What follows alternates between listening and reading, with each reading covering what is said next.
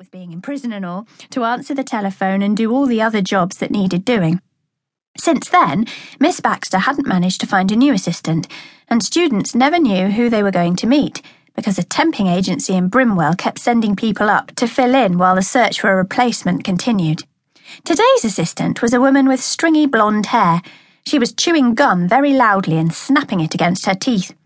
You could see it rolling around her mouth in a bright pink blob. She was staring into space with a vacant expression, obviously imagining herself far, far away from here. The phone on her desk buzzed and she picked it up. Yeah, she said with a loud snap of her gum. There was a pause. Yeah, she muttered again, clunking the phone back down. You can go in now, she said to me with a shrug, before resuming her daydream. OK, thanks, I mumbled, and with a deep breath I pushed open the door to Miss Baxter's office. In my short time at St. Smithens, I had already spent quite a lot of time inside Miss Baxter's office, because even though I tried so hard to be good, trouble seemed to follow me around. In one corner of the room, a deep, comfy armchair was occupied, as usual, by Miss Baxter's sprawling orange cat, Marmalade. In the middle of the room, and piled high with papers, stood an enormous gleaming desk, and standing behind the desk at that particular moment was Miss Baxter. As I stood in front of her, her normally smiling mouth was puckered in a serious expression, and I gulped. Looking closely, I thought I could see just a glimmer of laughter lurking in her dark eyes. That gave me courage. Um, hello, Miss Baxter, I said, looking down at my feet before peeking up at her. Hello, Poppy, she said dryly. I was wondering if you would make it a full week before I'd be seeing you again, and it seems not. I bit my lip and looked back down at the floor.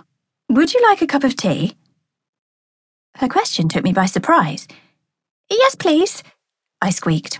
Have a seat, she said, gesturing to the chair in front of her desk before turning her attention to the tea set on a small table beside the armchair.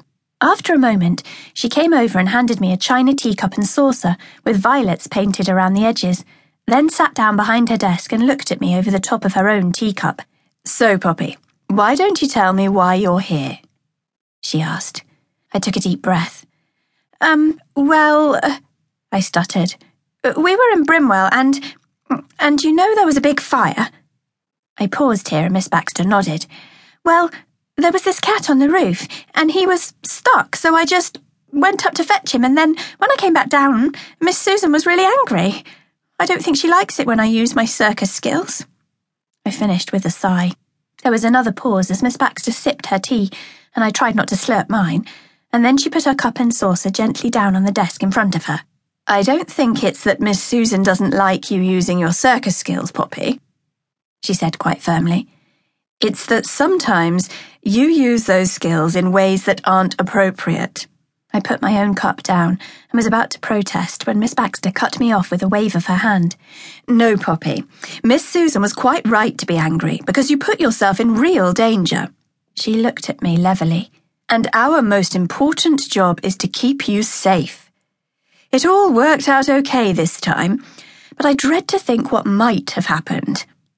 She shuddered, and I could see that she was really concerned. I'm sorry, I said in a small voice. Believe it or not, I do understand, Poppy. Miss Baxter smiled ruefully. I often used to get in trouble for rushing in without thinking myself. But in your case, your special talents can make that much more risky. I know we have a lot of rules here that you are not used to, but each and every one is there to protect you. It's important that you learn to follow them. She picked up a pen from her desk and rolled it between her fingers, looking thoughtful. Your punishment will be to write a 500 word essay on an aspect of St. Smithens history. Due on my desk next Monday. She leant back in her chair and crossed her arms. I stifled a groan. It was not so bad as far as possible punishments went, but writing a boring essay was not exactly high up on my list of favourite things to do. Don't look so glum, laughed Miss Baxter. You might learn something. But you'd better head off to the library.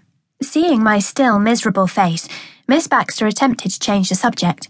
Are you looking forward to seeing your family for Parents' Weekend? she asked. I understand they're all coming. I nodded. I knew Miss Baxter was trying to cheer me up, but to be honest, thinking about Parents' Weekend made my